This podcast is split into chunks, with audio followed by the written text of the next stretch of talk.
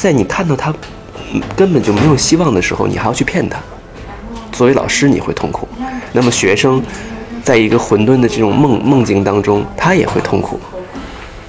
所以，所以我认为表演是什么？就是真的是因材施教。就是我，我教你可以，就是我们大家一块儿来探讨表演，然后从表演过程当中学习一些个，呃，如何让自己变得更好。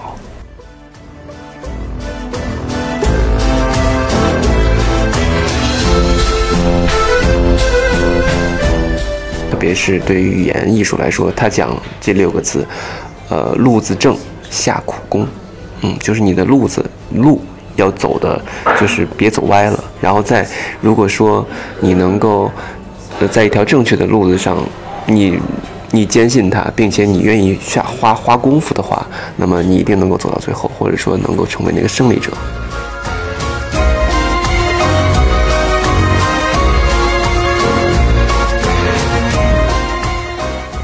须沟的时候，大家都去体验生活。去龙须沟的那个北京的那个龙须沟，真的去去过他们的生活，然后在排练场的时候，然后去营造一个生活的氛围，不断的去养这个角色，养自己的人物感觉。于是你会当这个大幕拉开的时候，你会发现真的是一片生活在舞台上呀。这些个东西是是一种态度，我认为能力其实是，呃，我我我觉得能力每个人可能能力不一样。但是如果说态度都一样的话，我能力还可以提升，但是我的态度放在这儿，那这个东西它就一定会变好。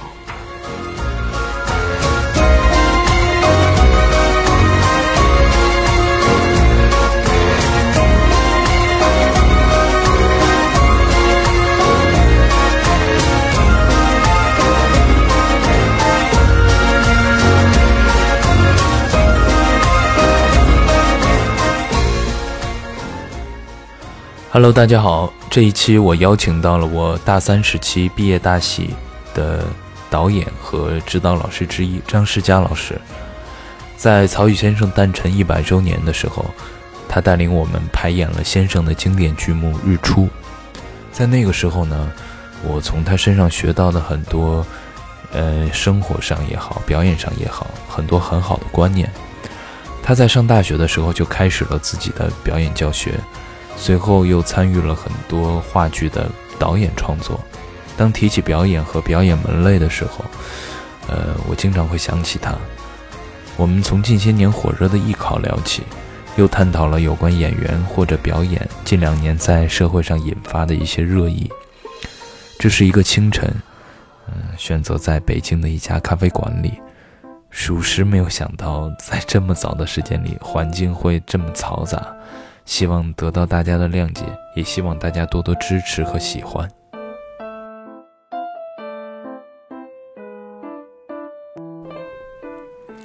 你之前是带过艺考生对吗？嗯，就是说我我进入大学之后，包括后面参与了一些呃创作之后，我一直觉得艺考和传统院校的教育，嗯，是一个非常脱节的事儿。也可能是我碰到了老师的问题啊，或者是我自己的自身的问题，但我身边大部分人的情况是这样的，就是他们所传达的东西会更利于结果，更利于考试，但和所谓的表演其实是是两回事儿了。你怎么看待这个状况呢？对，其实艺考，我觉得。它它就是一一个帮助你进入大学的一个机构，就是它是一个一个渠道。呃，因为艺考，你比如说从九六年那那那一届明星班出来了之后，就开始就电影学院的明星班出来之后，就大部分的人就开始想想去当明星，成腕儿。于是，呃，有纷纷表演这个东西，他就他就开始就是。怎么说？开始变得让人去关注他，甚至关注的人越来越多。那么人们觉得，哎，进到明当明星是一件很有意思的事儿，能够让被大的大多数的人看见，能够这个赚钱，呃，它其实产生了一个效应。所以从九六年之后，这个这个对于表演的这种考试，学生学生的参与会越来越多。那而艺考这种机构呢，就是在帮助帮助什么呢？帮助学生去有机会能够进入到这种院校的一个地方。一方面呢，我认为这个东西的催生是有有一部分人的需求，因为我想要去上学，但是我又没有学过这个考试所考的内容。对，没关系。那我该如何如何去上这个学校呢？我不能真的就是像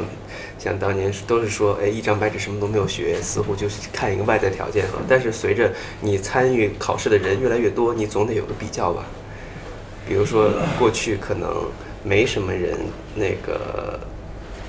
呃，考的人比较少，可能老师们就看一个大概。但是随着考的人越来越多，那么这个人和那个人同样一段稿件，可能这个人和那个人读就开始产生差别了。于是人们的审美就不断不断的提高，那么这样也逼迫着这个行业突起。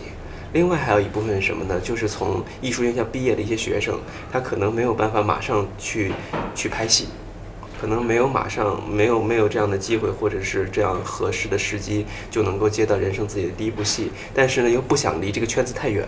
于是他选择了一个做呃做艺考的老师这样的一个，因为他是从这些个考生里面被选拔出来的，然后又经过了四年的学习，所以他对于呃生态型表可能有自己的一个初步认识。那么他就去的，他就去到了机构。那这样双向的需求，一个是学生们的需求，一个是呢老师们毕业了业之后，我们呃可能需要去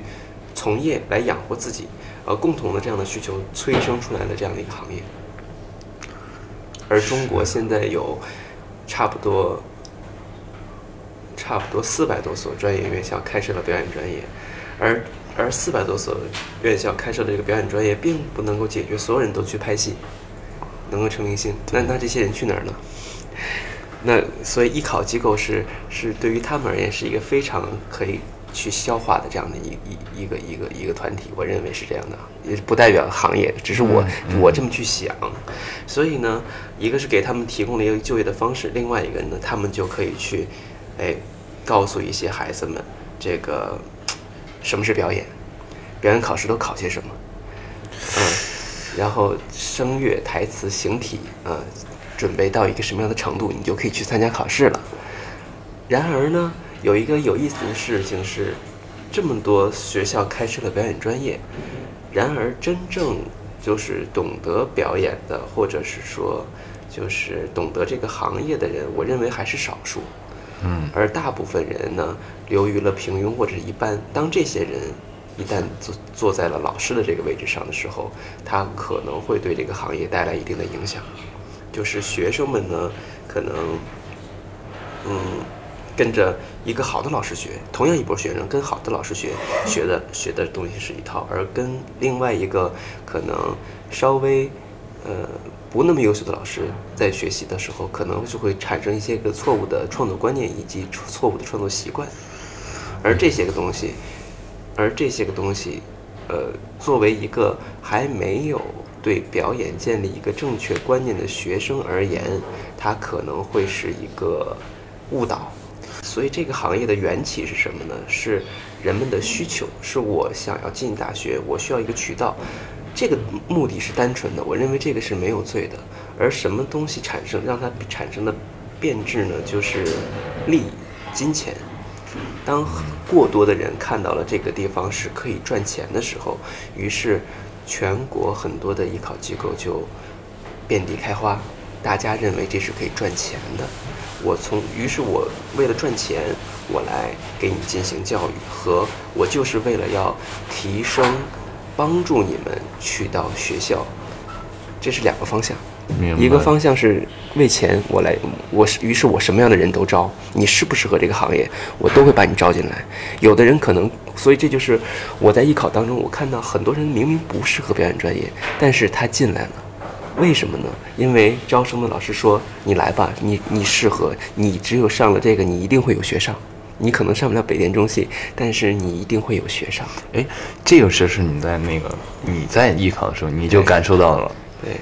所以我后来就不碰，我后来就不再碰艺考了。之前碰呢，也是也是也是因为呃，大学毕业了之后，或者在在上研究生的期间，呃，赚点零花钱。我我明白。对，我的意思是，你在高中的时候就有这个一想法，有这个感觉了吗？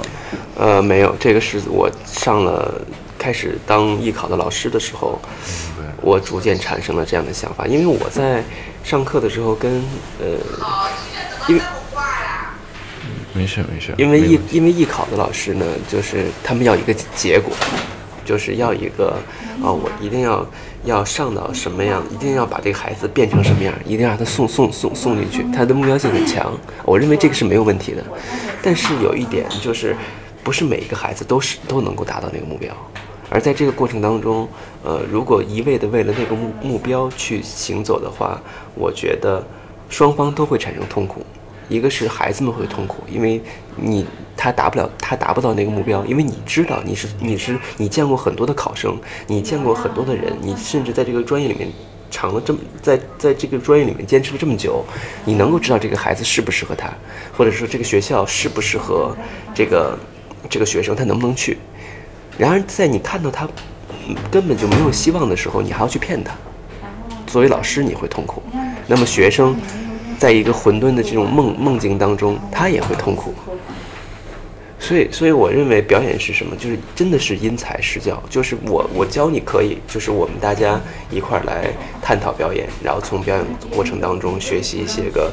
呃，如何让自己变得更好。比如说，你的想象力一开始可能是，呃，没有被处于没有被开发状态的，或者是说比较有局限，而通过表演的学习呢，能够让你的想象力打开，你开始用另外一个眼光去看待世界了，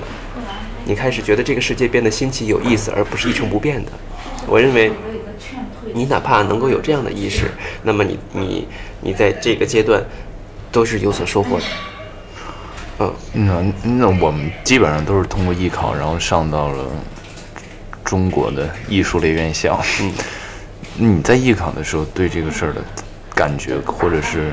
态度是什么样？嗯，有这么明确吗？也或者还是很模糊？也就是说，我当年在上，就是对刚开始萌芽的时候，呃，有意思是我没有，我没有就是上过培训班。哦，就是那那那就是自己准备，对，然后自己对。那那那表演这块怎么处理？就艺考的小品里面，呃，表演这块的小品就是凭着自己的感觉，没有方法，就是对没有，所以入这个行也是很很很有意思，就是没有。当时我的同周围的同学会去学习这些个东西，然后因为我的成绩还可以，文化课还可以，所以家长又不愿意让我放弃。文化课，但是我我又对这个这个东西很喜欢，呃，所以我觉得，呃，那就让我我就试一试，然后于是我就只只是弄了一个我完完全不擅长的，就是形体，我之前没有学过，因为我知道要考形体的时候，我就找了个形体老师给我编了段舞，编了段现代舞，然后一个是台词，然后找人辅导了一下表演这个地方，我我自己本身没有上过表演课，对。那你是专门来北京学？没有在就在就在老家找了一个老师，当地话剧团的一个老师，然后给我找了个段子。对，那其实这那那自己练的那一套东西跟大学里就跟，因为会有一些书本嘛，比如说中信那个台词书，这我觉得很多艺考生都是机构都是人手一本的这种。那你走的这个流程还是院校最老的这一套流程吗？就如自己接触的时候，因为没有上过艺考，所以教材是没有的，没有教材，也没有经过系统的培训，就是一个老的一个话剧团的一个演员，然后给我说了几个绕口令，让我回家去练，然后呢，找了一个当时艺考读的段子是《将进酒》，然后也没有。他也没有给我扣，让我自己凭着感觉去去读，所以，嗯，没有条条框框。嗯，我我突然想了一个另外一个问题，就是说，非常我我这个也是我在艺考的时候感觉到的，就是，其实现在艺考生准备的这些内容，嗯，和大概十几二十年前大家准备的内容是一样的。嗯，包括从一些朗诵的选择，或者是声乐形体的选择。嗯，你知道原因是什么吗？，对我，对我原因是因为考这波人的老师还是这波老师。对，所以我刚刚说到那个说审美会不一样。其实，在整个的那个教育体制里面，有很多固化的东西，呃，而且淤积了很多年，我觉得，而且很难，或者说根本无法撼动所以我听下来，我就觉得，哎呀，更加困难了。是，所以所以考这个这波老师们呢，不断的呃，他们的二十十年、二十十年、二十年之前可能是个年轻的小伙子，然后十年、二十年之后呢，可能已经变成了教授、副教授。那这十年和二十年之间，可能他们在学术方面，在人生的阅历方面，对于他们的艺术创造有很大的提升。但是，就像就像同一首诗“春眠不觉晓，处处闻啼鸟，夜来风雨声，花落知多少”。一个孩子读，它是一一种味道；而一个老者读，在读这个这个东西，它也是一个味道。所以，其实准备的东西、准备的内容不是呃不重要，重要的是你对于这首诗你是如何理解的？你对于这个作品，你想表达这个作品什么？你想通过这个作品来抒发你的什么样的情感？所以，内容准备的内容不重要，重要的是你想表达的东西。如果说二十年之前，呃，面对一个不那么强盛的中国，呃，所或者是那种那种环境不是那么激烈，或者是这种利益不那么激烈的时候，人可能更纯粹。而这个时代，那可能我们见的更多了，然后想批想批判的东西更多了，然后在读同一个稿件的时候，可能我就会带着我的态度，我的态度可能会更激烈。但如果说，而如如果说一个这样的一个内容，那么在一个艺考的老师手里边，如果仅仅变成了我如何去处理它的文字，如何去处理它的，呃，用技巧去去。去把这篇稿件给这篇稿件的内容，或者是这个表演的内容给处理了的话，那么内容本身就失去了生命力。因为我相信啊，就好的内容能够留存下来的，它是能够打破这种时间和空间的局限的。就即便是一个中国的东西，然后翻译成外文，流到流到外国。同样是能够让人引起共鸣的，而外国很多东西，呃，能传过来，让我们再去感受，一样一样有，怎么说，让我们能够有能够打动我们的地方，这就是我觉得优秀作品的魅力，呃，所以说你说这么多年，可能二十年、十年，可能准备的之前的内容都是相似的哈，但是我觉得。我觉得这可能就是经典。有如果依依然还能够留到今天，那一定是经典，它一定是有可考察的东西。嗯，对，一个是老师们还是那波老师，另外一个是作品本身，可能还是有可挖掘的东西。嗯，哦，因为因为上大学的时候就开始接触了，比如说经典作品片段啊，或者是到后来演大戏。我我不知道你的剧目是什么，但是我我我第一个我觉得你。你很清晰，这个是在大学时候学习了又一轮，开始系统学习之后，慢慢对这个事儿有感觉了之后，对表演这个事儿有感觉了之后，很快的清晰，很快的建立起来，是是在大学时期形成的。呃，大学现在来回看呢，其实大学那段时光对我的影响还挺大的。当时身处大学之中，其实并不觉得这个东西，呃。有多重要？因为因为当局者迷嘛。但是我上大学的时候，有两个老师对我影响很很深，一个是我的这个呃表演主代老师，呃，他是曾老师。哦，是我我知道。曾老师，对，对，他是九呃九七级的嘛，电影学院九七级的，所以所以就是他他跟我们说的一句话，上上大学的第一句话就是演员是一颗心。演员是一颗心，呃，出自黄磊老师，嗯，但是他对他影响很深，然后他就把这个话告诉我们，啊，当时，当时觉得演员是一颗心，觉得这句话挺伟大的，但是并没有想说这句话到底有到底它的意义在哪儿。呃，演员是一颗心，那不断的就是，呃，在这个行业当中，就是摸爬滚打，包括教学呀，然后排戏呀、拍戏呀，会对这句话其实有一些个更深层次的理解。其实心呢，就是人心嘛，呃，你可要你要用心，你要有诚心。呃，你要真诚的去面对自己，真诚真诚的去面对角色，呃，要有温度，不而不是一个冷漠的心，不是一个麻木的心，嗯，要对生活有热爱，所以其实它能它包括的东西很多，那包括责任心，啊，所以演员是一颗心，一个心就能够幻化出很多很多的，呃，怎么说，演员的必备素质。所以我觉得这个特别的重要。另外一句话呢，是我的台词老师告诉我们的，就是他是中戏的一个老师，现在已经去世了。嗯，你说的那本中戏的教材，他是主编之一。嗯，他跟我们讲，就是路子正下苦功，就是就是在这个行业里边，就是特别是对于语言艺术来说，他讲这六个字，呃，路子正下苦功。嗯，就是你的路子路。要走的，就是别走歪了。然后再，如果说你能够在一条正确的路子上，你你坚信它，并且你愿意下花花功夫的话，那么你一定能够走到最后，或者说能够成为那个胜利者。对。然后另外在专业上，他还说了一句话是：感受在先，语言在后。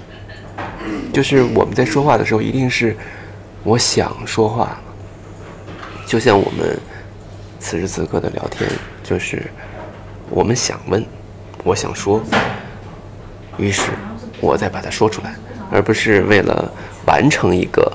就是哦，你来找我，我也并不想说，但是我不得不说，或者说我必须得完成这份工作，我才去说，那么它就变成了一个，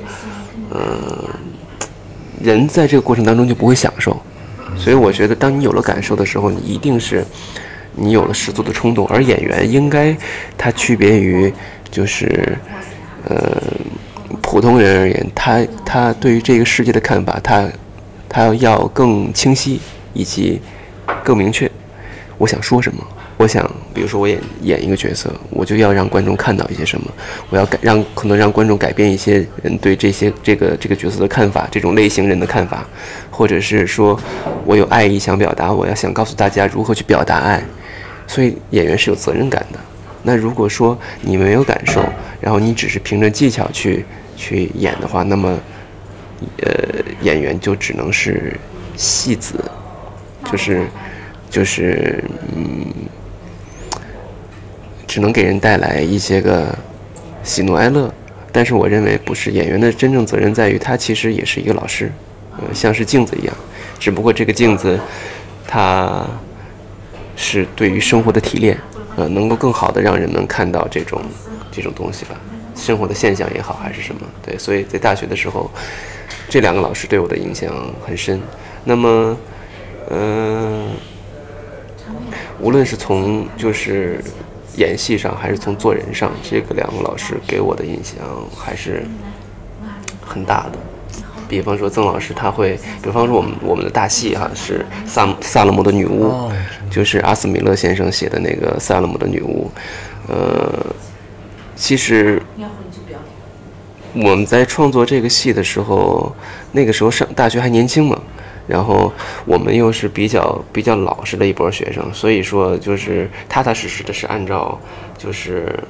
塑造人物的一系列方法，比包括人物小传，包括比如说我演的一个牧师，我就是从那一学期开始接到这角色的时候，我就开始在在读圣经，不断的在生活当中去培养我自己，然后包括，呃，包括里边一些个一些，比如说女主或者是男主，就是普罗科特，他是个农民，呃，那这个男孩呢，就是每天都会做跟一些，比如说他吃饭都在地上。呃，是从生活当中就开始的，而不是，而不是走上舞台。所以，其实我觉得孙维世先生那句话特别好：演员开始塑造角色，不是从，嗯，怎么说？那我想想那句话怎么说啊？就是不是在登上舞台那一刻开始的，而是，而是在而是在你准备它的时候就已经开始了，大概是这个意思吧。就是说，不是我们当我们穿上一大概意思就是不是我们穿上那身衣服登上了舞台，我们才开始塑造角色的，而是你开始准备它的时候就已经开始塑造了。你开始拿到这个角色，你开始为他的角色，哪怕即便是他的生活习惯，他的他身上会有什么样的味道，他喜欢吃什么样的东西，他平时都看什么样的图。哎呀，给我说懵了，有点儿。我真觉得有一个好的老师，有一个好的引路人，真的是一个非常重要的事儿。我在想，如果所有的行业工作者都秉持着这样良好的工作态度，或者说，嗯，以这样的态度对待自己的事业，大家做出来的东西一定会发生大面积的质变。我就突然想到，现在一些网上也有啊，一些影视剧组的拍摄啊，一些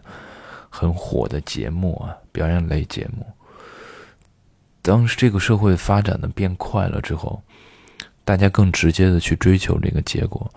然而，在追求结果的过程中，一些原本该秉持的东西在变质，在逐渐消失。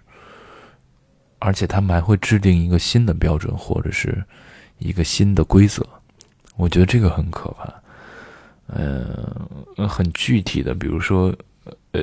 那些综艺节目。我发现最近在网上，一个是动不动就是谁炸裂了，谁演技炸裂了，谁怎么怎么怎怎么怎么着了，或者是哪个老师的点评啊什么的，我会点进去看一下，学习一下。呃，可能阐述的和我想象的还不太一样，和我前看到的一些老一辈儿的，嗯，表演艺术家也好，或者是其他门类的艺术家也好。嗯，所表达的观点不太一样，因为我看到的是那样，但是大部分观众不会去仔细的了解这个行业，了解这个事儿，他们反而会信以为真。这个事情看起来就让人挺无奈的。你你是怎么看这个事儿的？当然有几个，就是一个是博博眼球，因为之前没有出现过这这样类的东西。呃，第二点呢，演员的诞生，演员演员的诞生，或者角色的诞生，或者是我就是演员。看市面上比较流行的这样的一些个节目，都是以演员创造角色为为题材嘛。那它很明显，那就是可能是呃推荐演员，让一些给一些个原本没有机会的演员，或者是曾经红过的演员，但是在如今的流量的时代，他们被遗忘了，给他们一个重新。登录的这样的一个平台，对吧？嗯嗯嗯，反正我觉得，我从这一开始看到这样的角色，我觉得哎，挺很新颖，因为因为其实演员塑造角色，它是一个私密的过程，就是每一个人和每一个人的方式都不一样。嗯就是你有你的创作方法，我有我的创作方法，而而观众呢，更多的是在，呃。在舞台上或者镜头前去直接看到了演员塑造的结果，而没有去看到他如何塑造角色的，而这一部分恰恰是很神秘的。这就是为什么很多人想要去看，就是当有有有这个拍摄的这这个组在街上开始拍摄的时候，很多人愿意驻足停下来说：“哎呦，瞧一瞧，这是。”怎么创作的一个过程，包括很多人愿意去，就是排练厅看看演员在，就是上舞台之前，这个这个他们是怎么工作的，呃，大家有这样的一份好奇心，而这样的一个节目呢，就给了一些个，呃呃，给了一些个观众这样从观众的角度来说，符合他们的窥视别人工作这样的一个心理的一个状态，所以它催生出来了。嗯，就是他，甚至说他引引起了一一一些轰动，因为因为这种，呃，包括你学表演，学表演，表演行业其实对于大部分人来说也是一个神秘的行业。它到底是它不像是，比如说，就是呃医药医学行业，你要具备相关的知识，嗯，呃 IT 行业，电跟电子设备打交道，但表演到底是跟什么打交道呢？他们到底？他们到底如何塑造角色呢？为什么？所以这就是一般人说，哎，你是学你是学表演的，那你能不能分分钟哭一下呀？大家可能觉得这是个变魔术，明白。它很像魔术，你知道吗？就是不了解这个行业的人会觉得，哎，演员就会演戏吧？那演戏就应该是随时能够进入到一个角色，或者是随时随地都能够演点什么出来，表演点什么出来。大家对他们很好奇。嗯，所所所以这些节目，呃，就像所有音乐类节目一样，就是有的，比如说有的节目出现了一个什么内容的话，它会标识什么什么什么，比如说，比如说摇滚乐，它会编一个起源于什么什么的，很多节目会有新东西出来，会有这样的标识。对，但在这样的节目里，这个标识，嗯。变到从别人的嘴里说出来了，嗯。嗯，从一些老师，从一些评委他们说出来了，嗯，呃，而且说出来的这个标识，因为首先表演是模糊的，所以它这个标识也就变得没有界定的标准，我觉得，嗯，传输给大家，而且大家还都信这个事儿，嗯，然后我自己身在其中呢，你平时其实也在做这样的事情，嗯。你看到了这样的，我不知道跟和你的这个，嗯，教学体系啊，跟你的对这个事儿表演这个事儿的理解啊，或者是有没有冲突？嗯，我觉得我其实最最开始看到这样的节目的时候，我是会有一些，就是在听到这些声音的时候会有一些抵触。哎，我会觉得，呃，是对的吗？就是他们说的是对的吗？嗯，或者是说跟我。跟我的这个对于表演的理解可能会有不同，呃，但是后来我我在这个就是成长的过程当中啊，我就觉得其实每一个人对于艺术的标准是不一样的，对于艺术，特别对于表演的理解，它是不一样的。这就是为什么你就会发现从。从就是比如说从这种话从从话剧史上或者表演史上来说，有那么多家，比如说狄德罗呀，比如说哥格兰啊，比如说斯坦尼斯拉夫斯基啊、布莱希特呀、梅耶赫德呀，呃，瓦赫坦戈夫呀，这些个人其实他们的表演理念都不一样的，呃，你很难去界定哪个人是对的，哪个人是错的，他们只不过是把自己的理解说出来了，啊，那么至于演员而言呢，他一定会选择他。相信的，或者是说他觉得对于他而言是最有帮助的。比方说，有的演员呢，他可能感受力差一些，但是他的外部表现性很强。然后你给他一个你想要的一个东西，他能够很好的给你表现出来。但是你让他安安静静的去感受一个东西的，他发现很难。那么，而另外一个呢，他可能外部表现的东西他没有那么多，但是他内他的感受力很强。那么两个人肯定就是在不同的，呃，同。不同的每就是人物的不同的侧面，他一定会展现的很不一样。但是我们很难说那个外部表现力很强，但是感受力不强的那个人就是不好的演员，而另外一个感受力很强，但是他外部表现没有那么强的人，他就是一个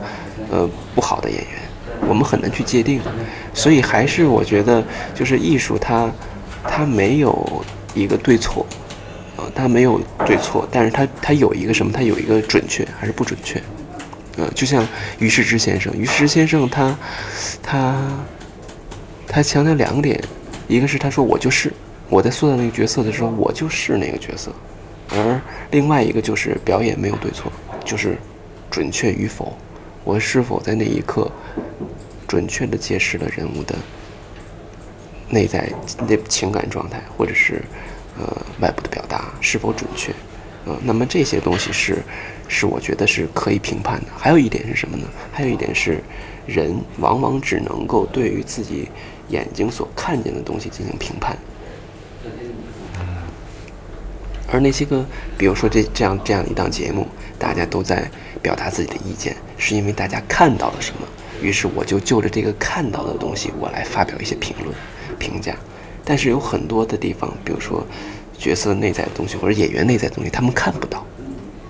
嗯，看不到。那么就是人们往往也会被眼睛所障碍住，或者是说，一个是我直观的看到，另外一个是在我看到的过程当中和我的人生经验我相联系起来，于是我对这件事情产生了一个大致对错的这样的一个方向。我觉得，我觉得是大可不必那么极端，就是去评评判一个一个一个演员是否是好的，或者是否是不好的，或者是说，我觉得没有演员的诞生，或者是我觉得认为是什么是角色的诞生，演员的诞生呢？其实就像莎士比亚先生说的，世界是个大舞台，而是而这个世界当中的男男女女都是演员，我们只要生存在这个世界上，我们就是一个好的演员。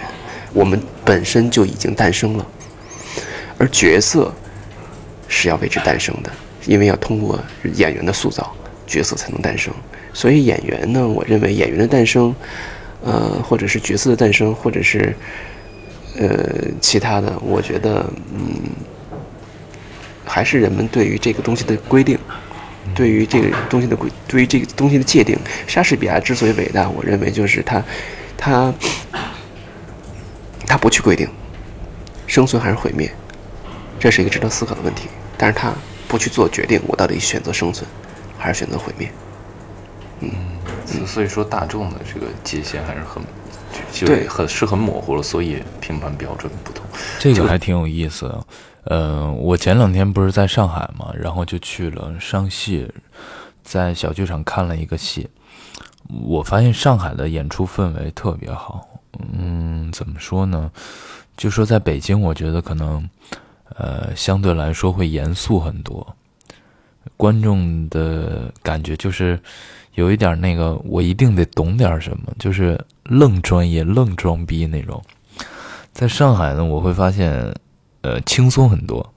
会有很多爷爷奶奶走进剧场，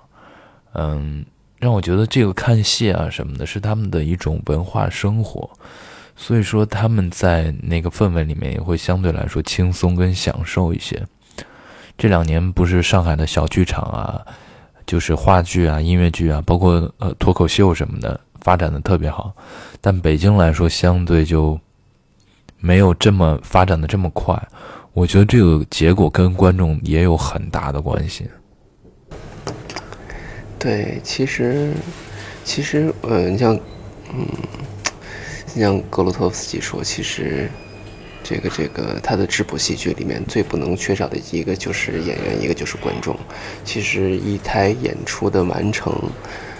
呃，只有在观众真正参与进来的时候，他才算真正的完成。所以你你你说到就是观众，就是北京的观众哈，或者北方的观众，大部分呢都是带着一种。呃，比如说我一定要，我是我能够懂懂懂这个票友，对，或者是我能够，我是一个半专业人士吧，起码。对。啊，我能够看得懂，我能够提出来我自己的看法，所以呢，就催生出来了，就是北京的一些个这样的艺术里面，你会发现它更深刻，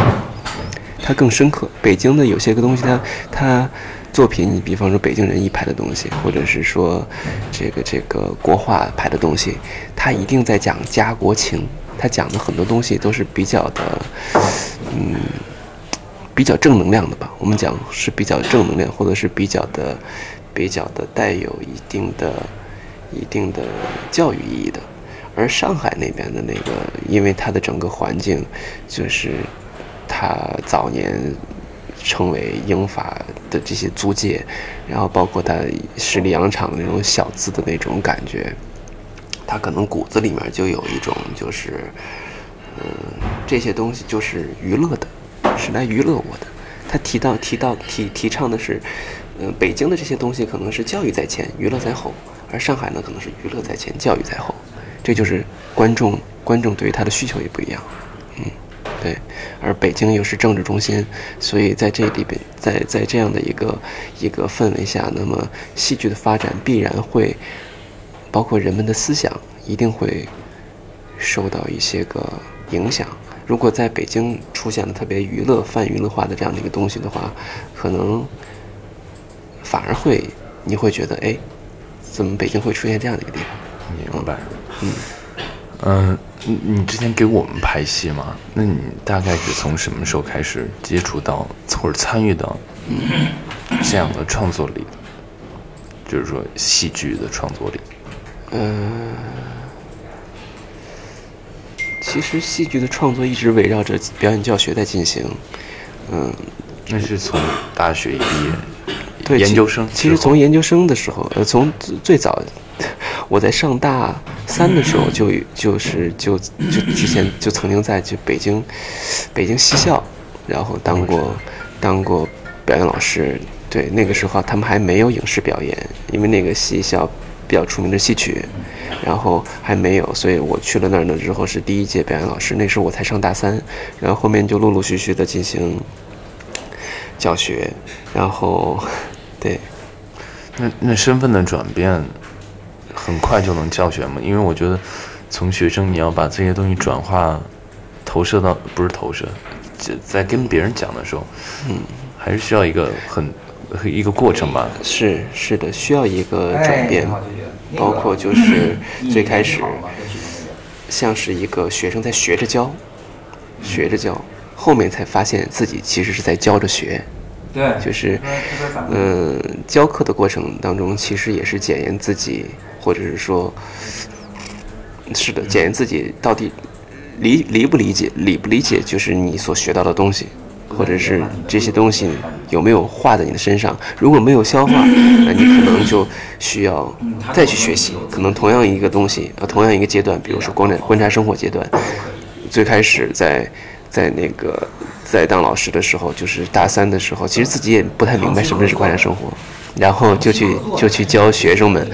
呃，观察生活，只能是那个时候对于他的理解，而现在可能似乎就不太就不太一样了，嗯。那这个体系，因为我我觉得每个老师啊，或者每个人传传传授东西的时候，都有自己的一套体系。嗯，那是从什么时候开始逐渐形成、逐渐建立？如果说真正开始逐渐形成自己的体系的时候，或者说更加熟练的时候，这个学生之前跟我说，其实还真就是带你们的时候。对，你看二零。二零一八年是二零一八年吧？对，二零一八年，一九年冬天吧？哎，一九年的九月，一九年冬天，一九对，其实二零一八年应该是在排一五级的那个知己，嗯对，一五年一一八年是在排他的是在排知己，然后一九年是排的你们班。其实，在一八年有一个苗头，就是说我我教表演课开始没有方法了。就是过去，就是最从最开始带，就是以大学生的身份去去带表演课，到后来，比如说艺艺考的老师，然后还有这个这个这个呃艺人的老师，我都我我会有一些方法，就是这些方法呢是是从各个老师地方学学过来的，就是比如方说斯坦尼的方法，比方说方法派的方法，啊。甚至我都会做笔记，哪些方法是是可以用的，用在哪个阶段的。我有具体的一些个小本本，工作的笔记，然后用什么样的练习，包括表演练习。但是是从从一八年开始产生一个苗头，我开始没有方法，就是，呃，你像我一我一五年研究生毕业，然后一八年开始有苗头，四就是从研究生毕业之后。到四五年的时间，我就产生了一个飞跃，我就产生了一个不能说是一个飞跃吧，或者是一个变化，就是我觉得表演这个东西，呃，过去是在遵循着一种一个一一个一个思路，就是我先有一个表演的训练方法，训训练练习，然后呢，我用这个练习去套你们，就像有一个公式，就像教表演有一个公式，就是比如说注意力集中的练习，想象力的练习。元素的练习都有什么？一二三四五，我列得很清楚。然后每次上课的时候，我会一条一条一条的这样去给你给给学生们去上课。但是呢，我走到了开始带你们班的时候，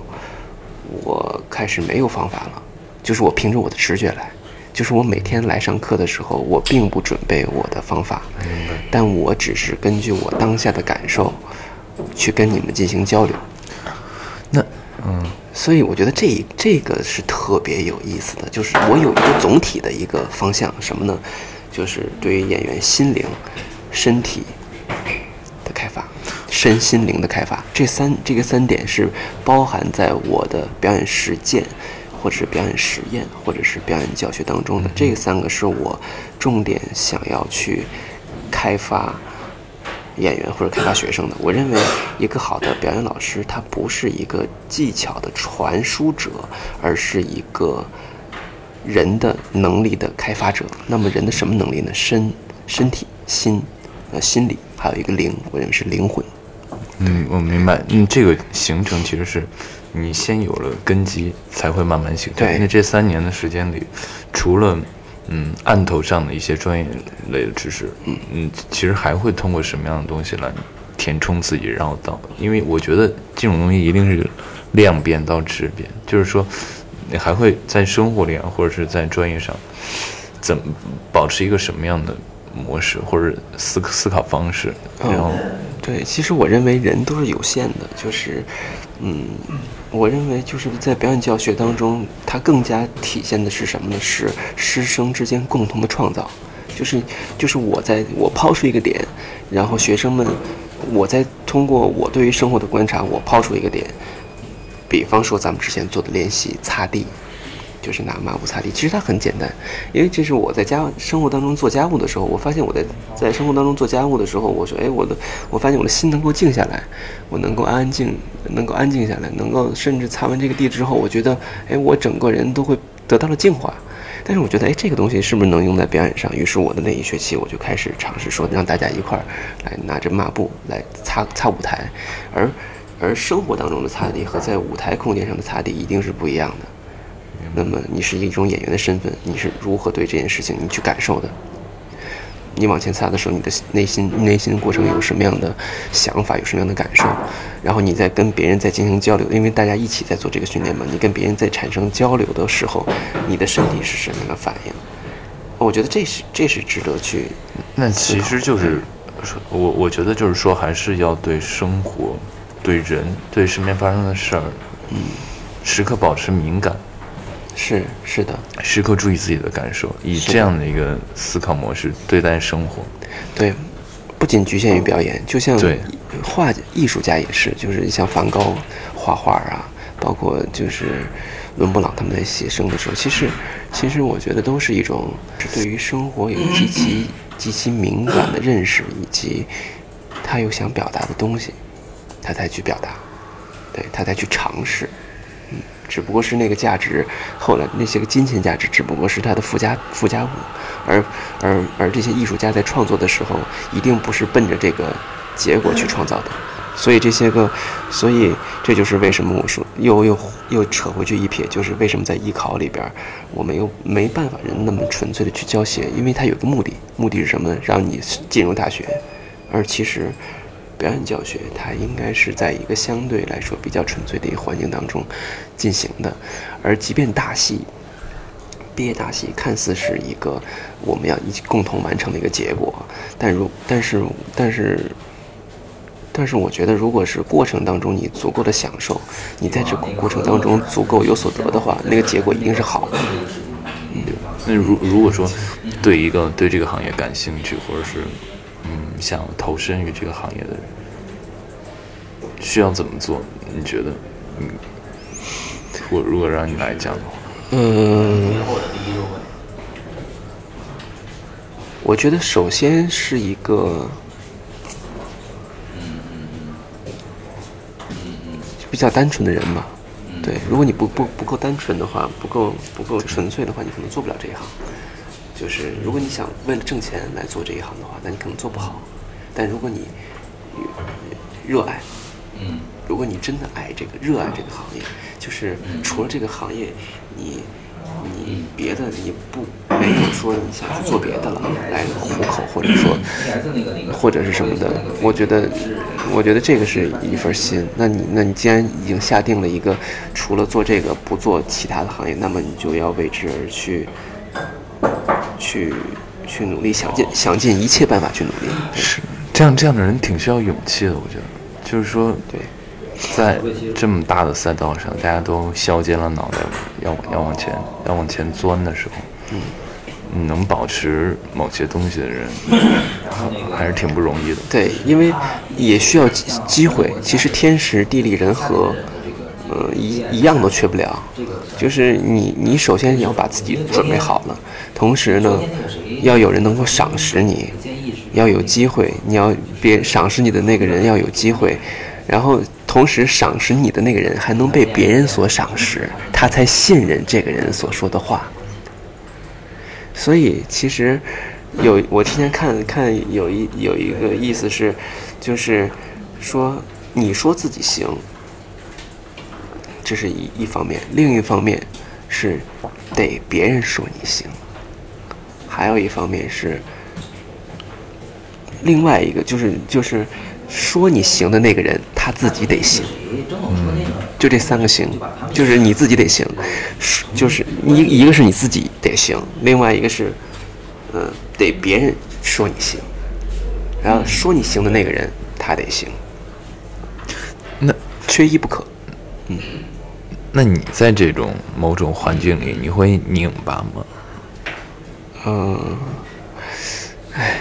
会拧吧，会偶会有偶尔跳出来一下。对我会，对，当然会，是人就会有产生犹豫，或者是茫然，或者是说面对这样的问题的时候，比如说不被不被赏识啊，或者是说看被人看不见呀。但是我觉得，但是我始终觉得，只要你足够的好的话，你一定会被看见。如果说你现在至至今还没有被人所看到的话，那可能还是你自己准备的不够，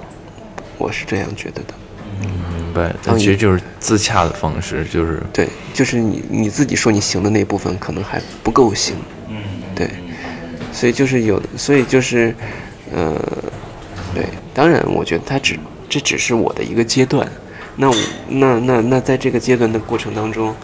呃，又会怎么说？有不同的烦恼。对，还是会有烦恼，因为你有你还是想要获得更多的机会，有成功的机会也好，或者是被人看到的机会也好，对对，所以我也我也在摇摆，有的时候这种摇这种这种思考，这种思考来源于什么呢？来源于你产生了困难。就比如说你在演戏的时候，你出现了困难，我就会想，我操，我知道这有有班的时候就已经是上周演员还适不适合我，或者是说然后那那那影视演员还是不适合我？也许话剧可能更适合我，所以人不断的在做选择，每天无时无刻不在做选择。嗯有的时候困难足够大了，你会你在做选择；另外一个是嗯没有困难的时候，一帆风顺，人可能觉得哎我选的是对的，但是一旦有困难出现呢，我就开始去所以对他说就是当月去想现在就是我这样选择是对的吗好像大家都是这样够了，应该嗯这个事儿就诶，好一些了。那你对演员这个事儿还还有有有期待？哦，你说我我还想做回演员吗？对，哦，那那这这这方面的期待我好像没有了。哦我更多的是想去排练一些东西，或者是说在在教育，在排练的过程当中，如果那个人与人的之间的沟通能够去启发别人。对就像怎么说，更多的是一个引领引领吧。对，呃所所所以这个事儿是是有快感的，是吗？是的，就是其实是舒服的，其实是很怎么说，是很有成就感的。对，当你当你去，当你去在排练的过程当中，通过跟演员的沟通，通过跟作品的沟通，包括那个东西实现在，就像今年不是在学校排了一个二马吗？嗯，然后从虽然就排了二十七天啊，也但是我还是很开心，因为在那个过程当中，我看到了很多的自己的可能性，看到了自己的可能性。我不是因为我不是因为这个作品排的有多么好而兴奋，而是我通过这个作品看到了自己的可能性而兴奋。就像带你们上上表演课，给你们做表演练习，我不是因为呃那些练习是有多么的好，不是，而是